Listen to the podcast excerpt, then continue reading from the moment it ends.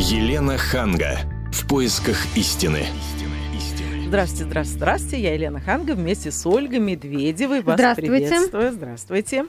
И прежде чем мы поговорим на тему, которую мы выбрали, Ольга все-таки хотела обсудить тему, которая будоражит умы наших Елена, ну невозможно россиян. об этом не говорить. Третий день все это Третий обсуждают. И я хотела бы отметить, что это все-таки был а, изначально эксклюзив «Комсомольской правды». Мы первые об этом узнали, первые об этом сообщили нашим слушателям, а, телезрителям, нашим читателям газеты.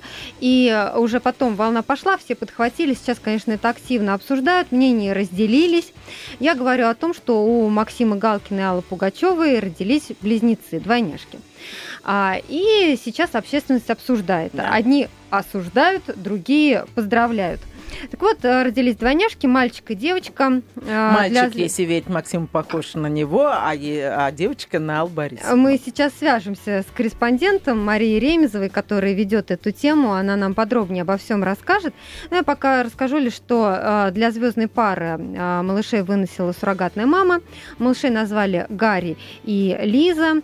И вот сегодня Мария Ремезова, корреспондент «Комсомольской правды», поговорила с Аллой Борисовной, счастливой мамой.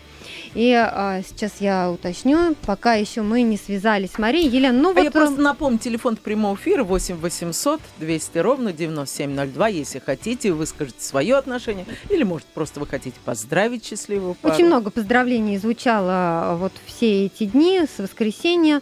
Елена, ну вы сами вот вы бы присоединились к поздравлениям? Конечно, я присоединилась к поздравлениям. Но, смотрите, мне было бы... Ну, то есть как, это, конечно, не мое дело, но тем не менее, мне было бы гораздо более приятно поздравить их, если бы они усыновили детей, которые уже есть и нуждаются в материнском и отцовском тепле. Но я также понимаю людей, которые хотят, чтобы эти дети были похожи на них. Все-таки оно свое, родное. А, Поэтому, ну, конечно же, я поздравляю. А все остальные разговоры на эту тему, а как, да, как и что, и вот, это, ну, это уже детали. У нас на связи Мария Ремезова, корреспондент «Комсомольской правды». Маш, добрый вечер. Добрый вечер. Маш, ну вот я знаю, что сегодня ты поговорила с Аллой Борисовной. Ага. А, расскажи нам об этом разговоре. К сожалению, я вот а, сообщу нашим слушателям, что записать разговор не удалось, поэтому мы со слов Маши вот сейчас узнаем, что сказала Алла Борисовна. Да, разговор происходил буквально в маршрутке, да, поэтому не удалось записать. Вот. Но Алла Борисовна, конечно, по крайней мере, голос у нее был очень счастливый. Она такая вся в детях, и э, для нее это какое-то такое просто удивительное счастье. По-моему, она даже, ну, ей, ей самой не верится, да, вспомнить вот эти ощущения, да, когда она первый раз стала мамой, там, 40 лет назад родила Кристину. Вот. Ну, конечно, мы же ее поздравили с рождением двойняшек. Она сказала, что она самый счастливый человек на свете, и о том, что они э, с Максом мечтали о детях, и наконец-то эта мечта осуществилась. И она просила поблагодарить через газету всех, э, кто порадовался ее счастью, и отметила, что удивительно, но факт, что в наше циничное время этот цинизм не коснулся их малышей. Вот. Но она сказала, что она не хотела бы сейчас подробно рассказывать э, про сына и дочь, потому что они совсем маленькие, но по ее словам они очень хорошенькие. Вот. И, Но есть информация, что а, один ребенок похож на Максима, а другой на Аллу. Действительно так? Да, Алла Борисовна сказала, что вот сейчас я смотрю на свою дочку Лизу, действительно, а, мой разрез глаз, и нахожу в ней свои черты. Вот. Она сказала, что у нее не осталось э, в фотоальбоме с ее младенческих фотографий, но говорит, я же знаю, какая я без косметики, а, вот, и поэтому я вижу, что дочка очень похожа на меня. Она сказала, что у Лизы светло-рыжие волосики, вот. Но Пугачева отметила, что дети все равно очень быстро меняются, и она говорит, что у Кристины Да у нее тоже самое. В общем, в детстве они родились черненькими, а потом посветлели. Вот. Она сказала, что девочка еще очень похожа, чем-то напоминает любимую тетю Максима Галкина Ирину. Вот. А мальчик, она говорит, что абсолютный Максим, что говорит, у Максима, конечно, очень это сильные гены. Ну, в общем, она сказала, что она вся в материнстве, сама кормит, сама пеленает, меняет памперсы. Вот. э, Маш, ну вот в последнее время ходило много слухов, но сейчас вот мы так понимаем, что стало достоверно известно, что именно вот а, Алла Борисовна и Максим оба являются биологическими родителями. Да, Максим Галкин рассказал в интервью «Комсомольской правде» о том, что э, Алла Борисовна 11 лет назад э, заморозила яйцеклетки свои, но ему об этом стало известно только два года назад, когда они поженились. Вот, То есть он был такой... не в курсе? Не, он был не в курсе, он, она хранила эту тайну, а потом вот после свадьбы А сколько лет сказала. они вместе? Они, по-моему, лет 12 уже вместе, да? Да, даже более 12 лет более 12 лет. То есть они 10 лет э, прожили в гражданском браке. Вот. Сначала там скрывали свои отношения, потом это стало достоянием общественности. Вот. Э, и потом они поженились, и вот после свадьбы Максим узнал о том, что у Аллы Борисовны есть замороженные яйцеклетки. Вот. И Алла Борисовна предложила Максиму попробовать стать родителями. И вот они обратились э, к Марку Аркадьевичу Курсеру в клинику «Мать и дитя». Дело в том, что 15 лет назад Марк Аркадьевич помог появиться на свет э, Дэнни, э, внуку Аллы Борисовны. Это сын Кристины Арбакайте, да? Да, то есть это друг такой семьи, да, и поэтому, в общем-то, они ему так э, доверились, проконсультировались с ним. И, в общем-то, до последнего держали они это событие грядущее в тайне, потому что, ну, все-таки такое долгожданное, да, хотелось бы, чтобы все получилось, поэтому никому не говорили, кроме самых близких людей. Это дочки Кристины Арбакайт, а, брат рассказал своему Максим а, Диме, и знала еще подруга Алла Борисовна и Алина. Вот. А так больше никто не знал. Вот э, в воскресенье а, Алла Борисовна позвонила своим друзьям и сказала, ребята, есть повод собраться. Вот. Ну, конечно, вот, э, как нам рассказала Алина Рёдель, подруга Албаришны, очень многие поднапряглись, потому что в последнее время появлялись какие-то слухи нелепые о том, что Пугачева с Галкиным развелись, и, в общем-то, все такие сидели напряженные за столом поначалу, там, ожидали, что, в общем, там, Пугачева скажет, мы с Галкиным развелись. А, по словам Алины, а, Максим, Алла сидели, хохотали, потому что они понимали, что новость-то хорошая. Вот. И вот самым близким э, Кристине э, Арбакайте и брату Максима Галкина Диме а, Алла Борисовна с Максимом показали детишек э, вживую, так сказать, да, там отвели детскую комнату. А остальным друзьям Игорю Николаеву, Тут-то все и поверили. У нас на связи была Мария Ремезова, корреспондент «Комсомольской правды». Спасибо большое. А мы продолжим сразу после выпуска новостей. Елена Ханга. В поисках истины. Елена Ханга. В поисках истины. И сегодня в «Поисках истины» мы с Ольгой Медведевой решили поговорить на тему «Надо ли равнять искусство с исторической правдой?».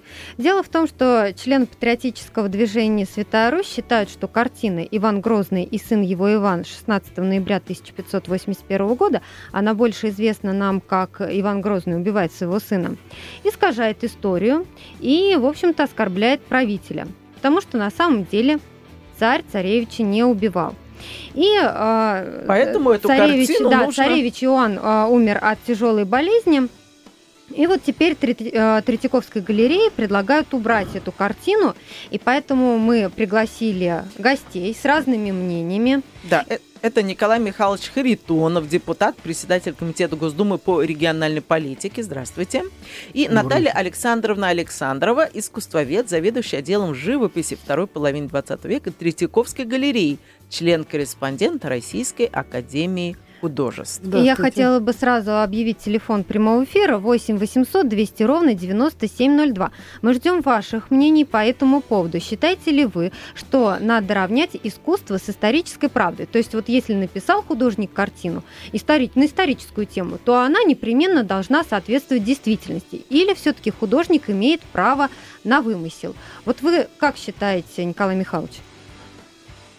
Несколько дней назад я газете давал интервью и считаю, что любое произведение, фотография, картина, кинофильм, книга, написанная в том или ином времени, безусловно, должна соответствовать тому времени, в какое время а, значит, это произведение было издано. Вот там кто-то говорит, что вот царь убил своего сына, а когда придворный убивает своего царя? Что? Как понимать? А, мы вопрос не поняли. Хорошо это или плохо? Да. А при чем тут это? А в произведении, в книгах описывают, кто с вымыслом. Ну, то есть вы считаете, что если книга написана на историческую тему, то в ней обязательно должны быть достоверные исторические Абсолютно. факты. А если их нельзя проверить? Вот, Я- например, Моцарт и Сальери. Мы знаем, что Сальери не убивал Моцарта. И тем не менее, такое великолепное произведение искусства э, создал э, наш великий поэт. Что же теперь запрещать э, Пушкина? Всего, добавлю, всего, потому что, всего? историческая правда капитанской дочки тоже тогда возникнет большой вопрос. Я помню, я в юности была потрясена, я не знаю, как сейчас молодежь, но я была потрясена, потому что мы читали э, капитанскую дочку Христоматии по родной литературе в восьмом классе. И вдруг я в более зрелом возрасте прочитала мнение Марины Ивановны Цветаевой, которая написала, «Пу- э, «Капитанская дочка – это Пугачев». Я думаю, с чего она это взяла? Почему Пугачев? А я думала, что это про любовь скромной девушки, которая к императрице прорвалась. А Цветаева прочитала в этом историю замаскированного Пугачевского бунта. При том, что Пушкин историком не был, но, как известно, был послан, собирал документы, хотел написать таковую историю, сделал очень много трагических выводов, очень важных для нас и теперь по поводу русских бунтов, беспощадных, бесцельных и ненужных. И вот в такой художественной форме свое восприятие истории оставил. Пушкин весь у нас практически тогда вылетает. Противоречивый очень. да. Я попала в эту коллизию, конечно, случайно. Я не занимаюсь 19 веком, о чем, может быть, часто сожалею теперь же в своем возрасте. Я занимаюсь современным искусством. Но, знаете, надо запретить тогда не только Ивана Грозного. Вылетает весь Василий Иванович Суриков Мгм. поскольку ни стрельцы не казнились там, где он написал, ни боярыня Морозова в подобной ситуации не была. Я уж не говорю о том, что вообще русская нация утратит такую уникальную суриковскую концепцию исторической картины. Суриков обращался только к проигравшим в исторической битве. Все его герои – это как бы поверженные, победившим прогрессивным историческим направлением враги этого направления. То есть вы утверждаете, что не стоит равнять искусство с исторической правдой. А что по этому поводу думают наши э, слушатели? Телефон прямого эфира 8 800 200 ровно 9702. До нас дозвонился Олег Игоревич. Здравствуйте. Э, Добрый день. Я как раз хотел сказать о картине Сурикова «Утро стрелецкой казни». Ну, во-первых, им не рубили головы на Красной площади, их повесили в Новодевичьем монастыре. Что, эту картину ликвидировать? А картина Шишкина «Утро в сосновом лесу». да, Сколько с медведями там нехорошо. Это уже ну, реализм. Это уже не историческая правда, реализм. Каждый художник имеет право написать ту картину, как он ее видит. А А если, а если вот там действительно, как утверждает Николай Михайлович, а, ну, принципиальная ошибка допущена? Вот Правильно. принципиальная ошибка. В моем любимом фильме «Заяц, погоди», там принципиальных ошибок много. Волк, во-первых, курит, говорит по-человечески. Так что, мой любимый герой должен куда-то идти в архив? Нет, я не То есть согласен. художник имеет право на Право. свою правду. Это однозначно. А если дети в школе, ведь это произведение в школе очень часто мы в учебниках могли, во всяком случае, в моем детстве, э, видеть. Вот если ребенок воспринимает действительность сквозь призму вот этих э, произведений. Но дети взрослеют. Мало того, что мы там в детстве видели, а со временем приходит, в общем-то, сознание и ставится точки над «и». В, ки- в Так кинофильме, что я на мультфильме стороне «Ну, погоди», художника. там как раз сценаристы и режиссер задумали в виде волка разбитного такого уличного парня. Это Да. повсеместно сегодня встречается. В фуражке, без фуражки, в кроссовках, курит, значит, в джинсах. Тут никакого вымысла нет. Это на самом деле вчерашняя, сегодняшняя улица. Правильно. Но там волк, а не человек. Так что это вымысел. Но и в лице, э, значит, э, в Зайце как раз вот э, разыгрывается значит, скромность, душевность. Я тоже с детства зайца не любила. Волк действительно хочет поужинать или пообедать, а он как-то бегает. А заяц не дается. Телефон прямого эфира 8 800 200 ровно И в жизни 97 жертва сопротивляется. 02. До нас дозвонился Юрий. Здравствуйте. Добрый вечер, Юрий из Владимира. Слушаем вас. Я хочу сказать, что Иоанн Грозный, он святой. Про него написано три иконы на нем написано «Поместный святой». Вот в 1963 году в Архангельском соборе Московского Кремля были скрыты гробницы Иоанна Грозного, его сына, там еще две гробницы. Исследовали ученые вот на, на их смерть. Оказалось, что в останках их они были отравлены сулемой.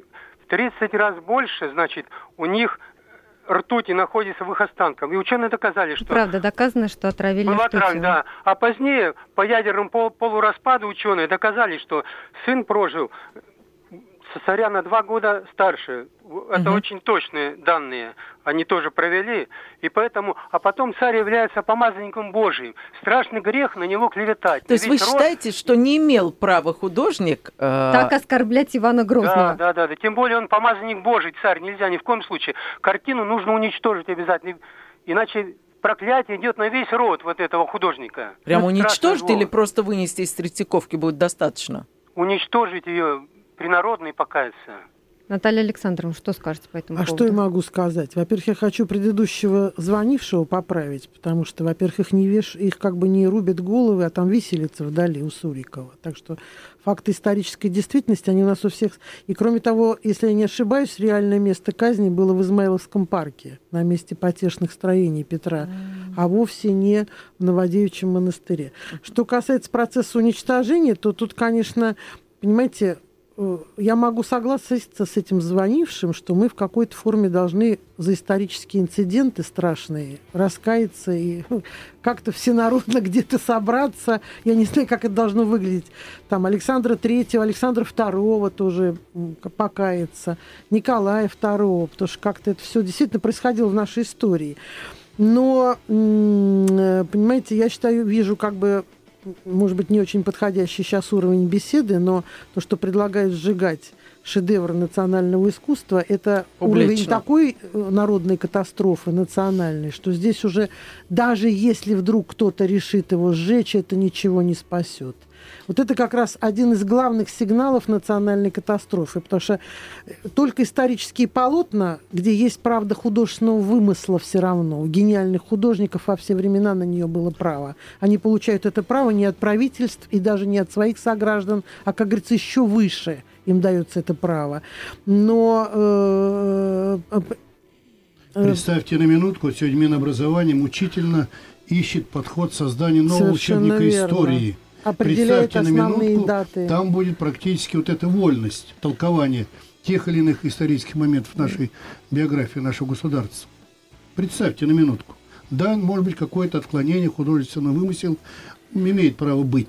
А учебник истории для будущих поколений? Мы все должны объединиться и определиться, что же все-таки для нас главное, кто мы такие. Потому что без этого, без этого даже, э, даже казнь Ивана Грозного не поможет.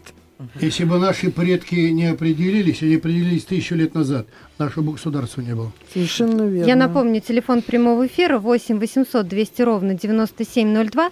Сегодня мы говорим о том, надо ли равнять искусство с исторической правдой. Мы ждем ваших звонков а, и вернемся в эфир сразу после небольшой рекламы и выпуска новостей. Елена Ханга. В поисках истины. Елена Ханга в поисках истины. Мы продолжаем говорить о том, надо ли равнять искусство с исторической правдой. Сегодня у нас в гостях Николай Михайлович Харитонов, депутат, председатель Комитета Госдумы по региональной политике, и Наталья Александровна Александрова, искусствовед, заведующий отделом живописи второй половины XX века Третьяковской галереи, член-корреспондент Российской академии художеств. Телефон прямого эфира 8 800 200 ровно 9702. А как вы считаете, нужно ли равнять искусство а, с исторической правдой? Наталья Александровна, у меня вот к вам вопрос. Почему все-таки Репин изобразил Ивана Грозного именно таким? Почему он ну, не предпочел вот какой-то а, исторически сложившийся образ, да, то есть вот правильный а, как бы образ Ивана Грозного, как вот сейчас говорят, ну, в связи с чем, собственно, Зачем он придумал этот сюжет? И преследовал ли он вообще не надо забывать, цель? что Илья Ефимович э, делал эту картину совсем в другое время. 885 год он мог не обладать нашим радиоуглеродным анализом и всем тем, что говорили наши замечательные коллеги-радиослушатели. Он руководствовался теми историческими данными, которые были вокруг него. Во-вторых, самое главное, Илья Ефимович, для меня лично, я опять повторю, что это не является сферой моих интересов, но, так сказать, по-человечески, Я считаю его одним из новаторов исторического жанра в XIX веке. Потому что он соблюдал историческую правду в той конве, которая она была принята в академии, в передвижничестве. Это правда не исторического факта, а правда аксессуаров, обстановки, строения картины – видов палат Кремля и так далее, и так далее. А что касается непосредственно изображенных, что, конечно, его новаторство, я считаю, выразилось в том, что его интересовал человеческий аспект, драма как таковая, психофизический аффект. Если хотите, и повнимательнее наши радиослушатели отправятся и посмотрят эту картину, они увидят там под гениальной рукой совершенно Репина – все вместе, целый спектр, огромный сгусток времени, где есть и прощение, и ощущение катастрофы небывалой. То есть именно цели исторический факт изобразить у него не было? Гибнет это как бы правда психофизики, правда переживания. То, что, между прочим, Федор Михайлович Достоевский называл сверхреализмом. Потом попозже чуть-чуть, потому что в известной степени Илья Ефимович, может быть, и предопределил эту правду. Но, знаете, я как историк могу вам сказать, что в каком бы году не умер сын Иван, у меня есть твердое убеждение, что с концом Ивана Грозного Рюриковичи исчезли в России – и это было в любом случае великой правдой того обстоятельства, что часть российской истории на этом закончилась. Это был очередной наш исторический разлом, катаклизм. Мы все знаем годы смуты, мы все знаем царя Бориса, и мы знаем, каким образом потом восстанавливались Романовы. Поэтому высшая правда историческая Репиным была соблюдена в его шедевре. Это мое убеждение. Ничего противоестественного нет, что кто-то ушел, кто-то пришел. 300 лет не было наводнений на Дальнем Востоке. Однако произошло и смыло. Пострадали люди, страдает земля, пашня страдает, но найдутся вновь силы, и все это возродится. Так и все те, которые претендовали на трон, пришли, ушли, пришли другие, а Россия в своем развитии, безусловно, продвигалась и будет продвигаться, несмотря на какие катаклизмы.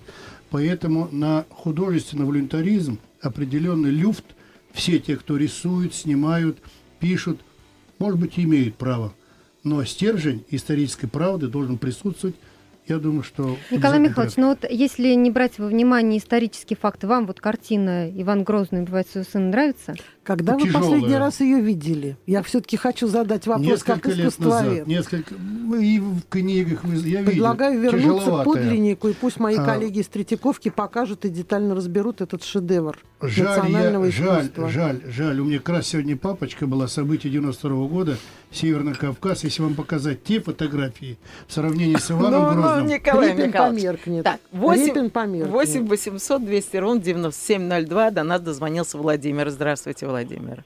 Здравствуйте, добрый вечер. Вы знаете, я прочитал эту тему очень много литературы и пришел к выводу, что все-таки э, Репин был язычником, поэтому просто сделан был заказ и заплачен прошлый день. А, а кем заказ? Кто проплатил? проплатил, я так понял, что кто заказывал. Карамзин а кто? там, а, акцент делал. Там, там, э, кто? А Карамзин кто? умер за сто лет до этого. Вот, значит, кто-то рядом был и заказывал. Ну, кто ж конкретно? Вы давайте правду исторического факта вашего. Но я вот Назовите сказал, заказчика, если вы знаете эти факты. Их, только в суде Божьем будем знать их заказчиков. Но то, что царь был благочестивый и боролся... Я думаю, что Репин там уже ответил и ждет вас на этот суд, чтобы там вместе выяснить, кто же прав все-таки в этом споре о правде. Телефон прямого эфира 8 800 200 ровно 9702. Виктор, здравствуйте. А что вы нам скажете на эту тему? Здравствуйте, Елена. Я скажу, что вы вот на мой взгляд, зря так поставили вопрос. Видите, тут Владимир возбудился, Юрий возбудился. Понимаете, если таким путем идти, там была Куликова битва, Куликовская и не была. Насколько исторически правильный фильм «Сталинград» или неправильный, это можно до конца года говорить, вот и то времени не хватит. Ну, а вы так как считаете, вот... надо ли равнять искусство с исторической правдой? Или можно использовать, да, может нет, быть, даже нет. вымысел какой-то, чтобы выразить какие-то глубочайшие чувства, Э, который современный и даже сегодня? К сожалению, мы не слышим вот сейчас э, слушатель. Возможно, он нам перезвонит чуть позже по телефону 8 800 200 Его ровно вопрос 9702. можно перетолковать. Он как бы может звучать в русле вашей проблемы, но только кому верить? Верить ли историческим фактам, известным нам сейчас, или все-таки верить шедеврам, которые уже в чьей-то интерпретации несут нам эту историю. Я думаю, что эмоциональное восприятие истории, ее фактологическое знание, это все равно две параллельных прямых, которые должны Конечно. идти. И сейчас наш народ и наши зрители, не надо принижать их незнанием или непониманием искусства, они все равно, как многие э, современные зрители, интонационно, может быть, эмоционально чувствуют правду художественного вымысла. Ну, смотрите, вот Родзинский, изумительное произведение, но не надо же изучать историю там того же Сталина или какие-то другие э, исторические факты по его произведениям, хотя они великолепны, правда? Или там Самое Николь. главное, что существует история, как любой другой предмет, как бы абсциссы и ординаты, а есть третье измерение в истории. Есть образная история, которая всегда будет построена на каких-то интерпретациях личных и восприятий. Каким-то мы верим, каким-то нет. Телефон прямого эфира 8 800 200 ровно 9702. До нас дозвонилась Ирина. Здравствуйте, слушаем вас. Добрый вечер. Ну, я хочу примирить стороны, чтобы не было такого вот резкого отношения, потому что само название картины, оно, в общем-то, звучит не как царь Иван убивает царевича Алексея, а совсем по-другому. Да, я вначале э, назвала действительно правильное и верное название этой квар- э, картины, но вот в народе знают ее больше под таким названием. Вот я поэтому хочу сказать, что вот это название, оно говорит само за себя, потому что э, тут можно интерпретировать, нельзя обвинять художников, даже в этом случае абсолютно, потому что тут можно интерпретировать так, что действительно его сын был тяжело болен. Мало, может быть, он встал, покачнулся, упал. А безутешный отец его обнимает и в, своем, в такой скорбной просто переживает за то, что вот сын в таком тяжелом состоянии находится. Можно ведь и так интерпретировать. Это я просто хочу примирить непримиримые стороны, просто объяснить, что сама, само название картины, оно же не, совсем не о том говорит. Ирина, ну вы считаете, если... что художник имеет право на вымысел? Не обязательно все исторические факты э, иметь в виду при написании? Ну вот мне близка позиция такая, что вот как правильно ваш гость сказал, стержень основной должен быть, но все детали, все какие-то вымышленные эпизоды, какое-то домысливание, оно вполне возможно. Взять вот у Алексея Толстого «Князь Серебряный». Ну, правда, опричнина была. Ну, каков был сам вот этот период, этот вообще там, все эти моменты, мы же не знаем точно. Это художник дал такой вот свое Понятно. восприятие художественное. Спасибо. Спасибо, Ирина, мы вас услышали. И теперь мы хотим дать слово Олегу. Здравствуйте, Олег. Олег. Так, мы... А, да, слушаем вас. Хочу э, сказать свое Художник жил в то время, находился в той среде, в которой, которая была ему близка и, и свои мнения высказывал в, своей, в своем произведении. А теперь мы со своей стороны, наши историки, обсуждаем то время, в котором мы не жили. И достоверных фактов э, у нас о том времени нет. А тем более сейчас хотят историю переиграть вплоть до того, что татаро-монгольская ига признать каким-то то ли захватом, то ли что-то в новом учебнике истории. Если у нас, если у нас право судить художника великого, жившего в то время и написавшего так, как написал. Николай Михайлович, есть у нас право судить художника? А, я думаю, что человек, который задает сейчас вопрос, абсолютно прав. И я как бы хотел, но не сказал, чтобы правильно и правдиво описать ту ситуацию, надо жить в то время. Писатель, художник, тот, который написал произведение, он жил в то время. И я вначале этого говорил, что у него должно быть а возможность на художественный вымысел, но суть, суть того времени как бы перенести в достоверности на свое произведение. Иначе потеряет это произведение свою актуальность. Напомню, телефон прямого эфира 8 800 200 ровно 9702. Говорим мы сегодня о том, надо ли равнять искусство с исторической правдой. Вернемся сразу после рекламы и выпуска новостей. Елена Ханга. В поисках истины. Елена Ханга. В поисках истины. Это последняя часть нашей передачи. Надо ли равнять искусство с исторической правдой? У нас в гостях, в гостях Николай Харитонов, депутат и председатель Комитета Госдумы по региональной политике, и Наталья Александрова, искусствовед, заведующий отделом живописи второй половины 20 Ну вот века пока шла реклама и новости, Наталья Александровна нам рассказала, что сам Третьяков э, когда-то а, картину, которую мы сегодня обсуждаем, одну из картин, которую мы сегодня обсуждаем, Иван Грозный убивает своего сына, а, Приобрел сам- как полузапрещенную. Да, и, в общем-то, не показывал ее или показывал тайно. А да? тогда почему Цензурирован. запрещали? Потому что очень многие считали, что главное качество, как бы, в том числе исторических картин Репина, это острое чувство современности в формах, которые были присущи искусству XIX века. И в частности здесь, как и в предыдущей картине «Царевна Софья», там увидели аллюзии с арестованными народовольцами, которые томятся в тюрьмах и в темницах. А в этом увидели события убийства царя. И та кровь, которая была выпущена, есть какие-то свидетельства самого Репина, та кровь, которая была выпущена, которая вытекла, протекла и как бы была пролита, именно она была формой этой картины. Поэтому для того, чтобы интерпретировать и как-то действия художника анализировать, мы тоже должны владеть всей полнотой исторического факта. Телефон прямого эфира 8 800 200 ровно 9702. А что думаете вы, надо ли равнять искусство с исторической а, правдой? Николай Михайлович, ну вот вы считаете, что все-таки такие шедевры, они должны соответствовать а, исторической а, действительности. Почему тогда придрались именно к этой картине, а не к какому-то другому произведению, ни к книге какой-то, ни к какой-то другой картине? Как вы считаете? Но, видимо, на фоне всех тех картин, которые выставлены, а, может быть, наиболее такое яркое впечатление, может быть, будоражит, будоражит и сознание, и тогда, когда сегодня достаточно много агрессии на улице, в метро, мы видим бесконечный Я думаю, вы правы. Да. разборки а, на трассах, когда и стреляется с травматического оружия, и в драку кидаются, Кровь и льется. кровь льется. Поэтому Мгм. сегодняшний э, человек, который идет посмотреть, он хотел бы успокоиться.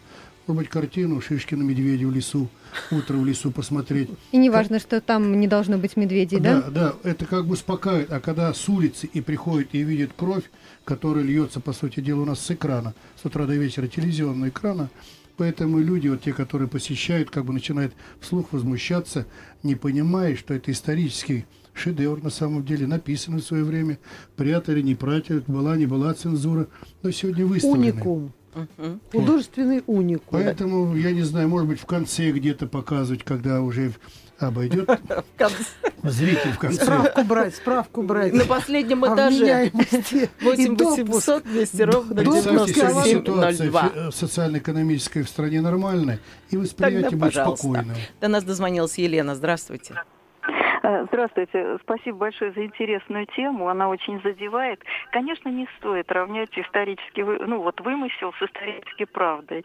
Вы знаете, вот э, картина любая, какая бы она ни была, это всегда воспитание чувств. И художник имеет право на э, творческий вымысел, э, как бы дописать картину и, может быть, наполнить ее новым смыслом и содержанием. Ну, мне так кажется. Понимаете, то, что случилось, нельзя не случившимся сделать. Вот в историческом плане то, что было, то и было. А мы сегодня с вами позиции, так сказать, пигмеев на плечах великанов, вообще пуганая ворона э, куста боится. То есть опа- опасаемся, абы чего не вышло. Тогда мы должны запретить Булгакова, мастера и Маргариту. Это Начинать тоже... надо, да, с 20 века. Да, вот. Мгм. Затем мы э, Герасимова должны запретить, потому что он не имел права восстанавливать э, в скульптурах исторический образ персонажей. Дмитрия Сергеевича Лихачева на прочтение слова о полку Игореве. Понимаете, в чем дело? Потому что сегодня, например, даже в угоду политической толерантности или исторической толерантности мы начинаем переписывать отношения э, вот, э, э, с Золотой Ордой. Понимаете, Да. в чем дело? Тогда, мне кажется, наше право рассматривать исторический факт, э, выучить уроки, которые приносят, дает нам история, и никогда не наступать на грабли второй раз. раз. И пусть дети смотрят, учатся, слушают хорошее сопровождение экскурсовода, и тогда это действительно мы вырастим здоровую, полноценную нацию, а не такую, которая будет шарахаться вообще от, от всего и вся, что есть, творится на улице. Спасибо. Елена, спасибо большое за Пожалуйста, Николай очень-очень Михайлович, интересный комментарий. Ну, я поддерживаю. Согласны? Молодец. Хорошо, давайте тогда послушаем Юрия. Здравствуйте, Юрий. Здравствуйте. Я хотел бы решить проблему таким способом. Надо написать картину «Барак Обама убивает своего сына». Значит, английская королева жует, дожевывает окорочок своего дочери и так далее. Ну, дочери у нее нету, сына тоже. Вот. И мы, так сказать, заполним полностью нишу исторической неправды. То есть, коли уж Россию таким образом так опускают, давайте опустим Значит, для кто- равновесия, секундочку. исключительно для равновесия весь мир. Подождите, остальной. а кто опускает Россию? И где? А вот, а вот вы выясните, кто переиначал Кто картину. написал эту картину? сказал. Нет, Нет, кто предлагает кто уничтожить? название новое придумал и внедрил в массы. Вот кто это сделал? Найдите этого человека. А, Ну, и по-моему, это было его. очень давно. Это вы на Америку опять намекаете, наверное. Но, по-моему, это знаю. название было... Вот, Наталья Александровна, может быть, Наталья нам Александровна, подскажет? По-моему, с самого начала называлось Ну, вот Иван то, что в Грозный народе убивает называют, своего да, сына. Иван Грозный э, убивает И своего его сына. Потому- Да, но это изначально, да? Ну, ну как, Это она так и правильно называется. а, Иван Грозный название. и сын его Иван. И А, дата. Ну, хорошо. Поступило предложение найти виновных, кто внедрил это название, и наказать. Хорошо. Послушаем еще дозвонившийся. Иван, здравствуйте. Ой, Георгий. Георгий, здравствуйте. Да, Георгий. Так, слушаем вас, Георгий. Так пусть все, все картины эти висят, мы с ними на них выросли. Мгм. В одной речи этих все картины были нарисованы, напечатаны. Ага. А вот как делать с исторической правдой? Что делать, если... Историческая правда по правда и остается. Если их всех собирать, так раз Бульба тоже своего сына кокнул. Андрей, Андрей, да. Так. Я, говорит, породил, я и убью его. Так Это а уже Николай? Васильевич Гоголь. тоже разбирать, что ли, его? Мы опять встаем на А шедевр. нынешние дома разваливают. Какие тома? Дома, дома. Дома. Жилые дома ломаются, старинные. Ну, это чуть-чуть другая тема. Спасибо за то, что вы до нас дозвонились, Георгий. Э, 8 800 200 ровно 9702. А вот эта агрессия, вот то, что вот люди некоторые звонили и вот предлагали там кто-то сжечь, наказать виновных. Мы ищем руку врага, который Ну, совок, внедрил совок. вот это вот Это название. не Советский Союз великий, бессмертный. Это совок, от которого избавиться труднее, чем от Репина, потому что Мгм. это ослиные уши вот этого самого ужасного. Да. Да, телефон прямого эфира 8 800 200 ровно 9702. А что по этому поводу думает Станислав? А, Здравствуйте. Здравствуйте. Ну, я, наверное, присоединюсь к мнению предыдущих э, слушателей, кто сказал, потому что вот я, скажем так, достаточно далек от искусства, да, но и то вот, э, когда услышал про, ну, про историческую правду и так далее, сразу на ум пришел, есть, был такой правитель Влад, ой, ну, колосажатель у него был, это было, еще его называют. Цепиш. Влад Да. Цепиш. Да, да, да, да, да. Дракула. Вот. Да, да, это прообраз всех вампиров. Так что, давайте все фильмы про вампиров запретим. Это же историческую правду надо это восстановить. Действительно, правитель был, а был ли вампиров, неизвестно. Тут почти на той же области мы ступили. Да, очень интересно. Телефон прямого эфира 8 800 200 ровно 9702. Мы еще успеем а, принять ваши звонки. Говорим сегодня о том, надо ли равнять искусство с исторической правдой. Ну вот сейчас, например, многие смотрят сериал «Великолепный век». И в Турции, где, в общем-то, его снимали, многие стали возмущаться, что он не соответствует тоже исторической действительности. Там, наверное, общая-то канва, она такая, какая была, но есть какие-то детали. И вот народ а, начинает м, искать в интернете, что там соответствует, что не соответствует, и тоже идет вот бурное обсуждение а, того, насколько а, исторически достоверные факты в этом фильме. Но это же не означает, что нам этот сериал нужно убирать с телеэкранов, чтобы вы не смотрели, потому Давайте. что он достаточно а, просматриваем, очень много поклонников у него. А вот до нас дозвонился Владимир. Здравствуйте, Владимир. У вас осталась Доброе- буквально минута, вот на ваш взгляд. Хорошо, я вам, на мой взгляд, я быстро вам расскажу анекдот по этому поводу. Давайте. Я так считаю. Значит, Брежнев стал через 200 лет. Вот, ходил, ходил, смотрел кругом, нигде ни имени, ну ничего, в одну библиотеку, в другую, потом какой-то архив забрел и спрашивает, а вы знаете, кто такой Брежнев? А то никто не знает. Она порылась, порылась и говорит, вы знаете, мелкий политический деятель времен Бонни М и А. И Пугачев. Да, и Пугачев. Это вы к чему? Вариаций много есть. Слышали. Понятно. Ну, Историческая правда. Но время правления Брежнева все вспоминают положительно. Но все, кто не успел, не смог дозвониться до нас сегодня, могут оставить свое мнение на нашем сайте kp.ru. Там есть материал «Надо ли равнять искусство с исторической правдой». У нас в гостях были Николай Михайлович Харитонов, депутат Наталья Александровна Александрова, искусствовед. А мы с Еленой Хангой прощаемся с вами до следующего вторника. Желаем всего самого-самого доброго. Всего вам До доброго. свидания. До Спасибо. свидания. До свидания. Елена Ханга. В поисках истины.